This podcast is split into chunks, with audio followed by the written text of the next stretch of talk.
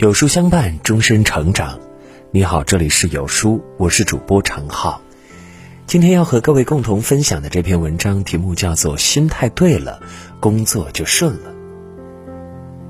哈佛大学一项调查显示，工作中的成就百分之十五取决于这个人的智力和生活经验，剩下百分之八十五取决于心态。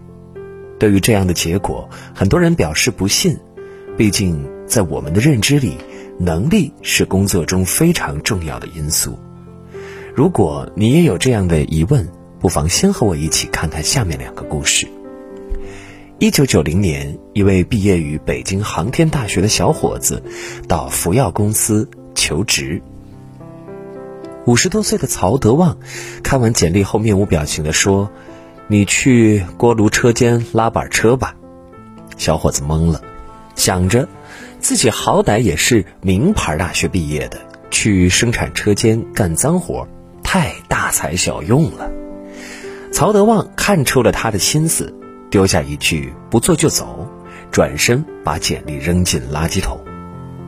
换做其他人，早已拍桌离去了，但小伙子却在半分钟内决定留下来。他被安排到垂直炉车间，每天用一辆板车把废弃玻璃从车间拉到玻璃堆里倒掉。一车玻璃有一两吨重，对于瘦弱的他，这是一件苦差事。但他从未抱怨，因为不爱说话，别人做错事儿就往他身上推，他也从不辩解。就这样，他在公司足足当了七年的板车工。七年后，曹德旺找他去办公室谈话，问了他三个问题：为什么受那么多气也不辩解？一个名牌大学生，到车间去做事也不觉得委屈？为什么没想到离开？小伙子说：“委屈多少会有，但他会自己调整心态。他是这样看待这七年的打杂工作的。第一点，人这辈子不吃点苦。”怎么打好基础？现在的挫折是为了将来的成功。第二点，只有努力的去做这些小事，才有可能了解这个公司，才能和这个公司有亲和力。之后，小伙子凭借努力获得曹德旺的赏识，做到荣耀集团副总裁的位置。他的名字叫陈居礼，是曹德旺的大将之一。另外一个故事来自于一位女清洁工，一位东北女孩在十七岁时随家前往日本生活，因为没学历，她选择了门槛较低的清洁行业。语言不通的她在工作中却饱受排挤，脏活累活别人不愿意做的都丢给她做，办公室丢了东西，她总是第一个被怀疑。在如此处境下，他没有自暴自弃，反而沉下心来，把所有的精力都用在工作上。清洁是一个十分细致的工作，为了检测自己有没有打扫干净，他时常不顾形象地趴在地上，借着亮光观察地板有没有灰尘。在打扫马桶时，他会用一面小镜子检查内侧是否有污垢。这份工作对体力的要求也特别高。为了锻炼身体，他每天放着电梯不成去爬楼梯。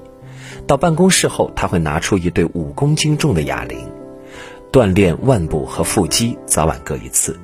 清洁工作枯燥无味，他却把这个工作当做一门学问。市面上八十多种清洁剂的使用方法，他倒背如流，能够快速分析污渍产生的原因，看一眼污渍。就知道用哪种清洁剂。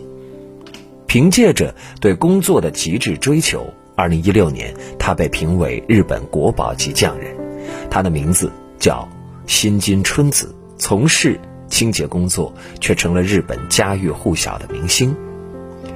工作中遇到问题，有人怨天尤人，深陷负面情绪无法自拔；有人放纵自我，消极应对，在日复一日重复的工作中，逐渐失去了竞争力。但陈居里和新津春子却选择了另一条路，不管是岗位不体面、薪酬低，还是同事甩锅排挤、领导误解，他们全盘接受工作中的考验，逢山开路，遇水架桥。如同三六零创始人周鸿祎说的那句话：“把自己放空，抱着学习的态度，调整好心态，你将受益无穷。”我有一个朋友在机场当安检员，负责检查旅客是否携带违禁品。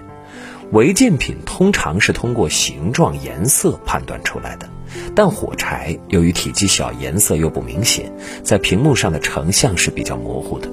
有好几次，旅客携带了火柴没有被检查出来，相关安检员都被扣了工资，他们都颇为愤懑，一会儿埋怨机场的制度太过于苛刻，一会儿指责旅客祸害他们。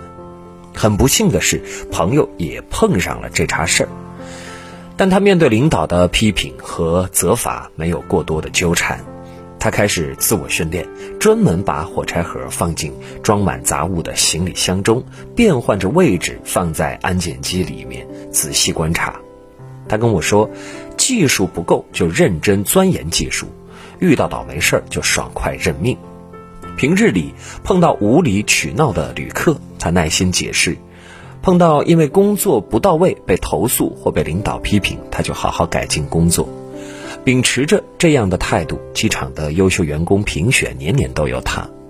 罗曼·罗兰讲过一句话：“只有把抱怨环境的心情化为上进的气力，才是成功的保证。”工作中没有绝对的公平，弱者一味抱怨，逐渐沉沦；强者反躬自省，去思考，去改变。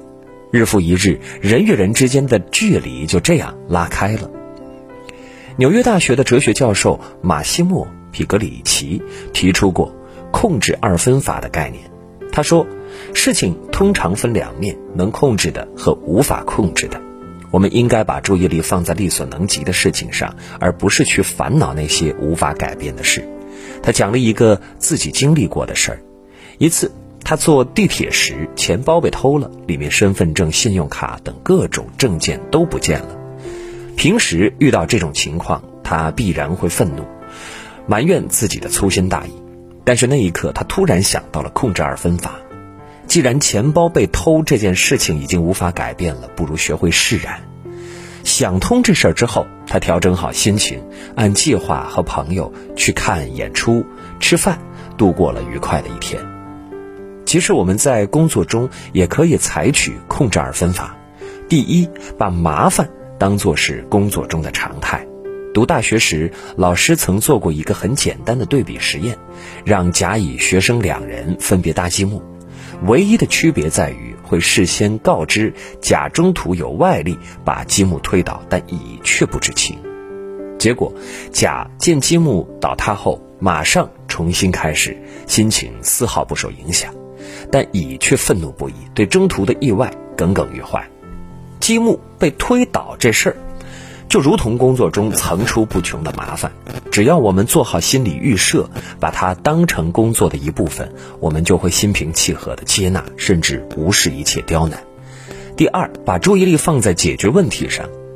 原则里有一句一直给予我力量：我会以一种截然不同的方式体会痛苦的时刻。我不会感受丧气或透不过气来，而是把痛苦视为大自然的提醒，告诉我有一些重要的东西需要我去学习。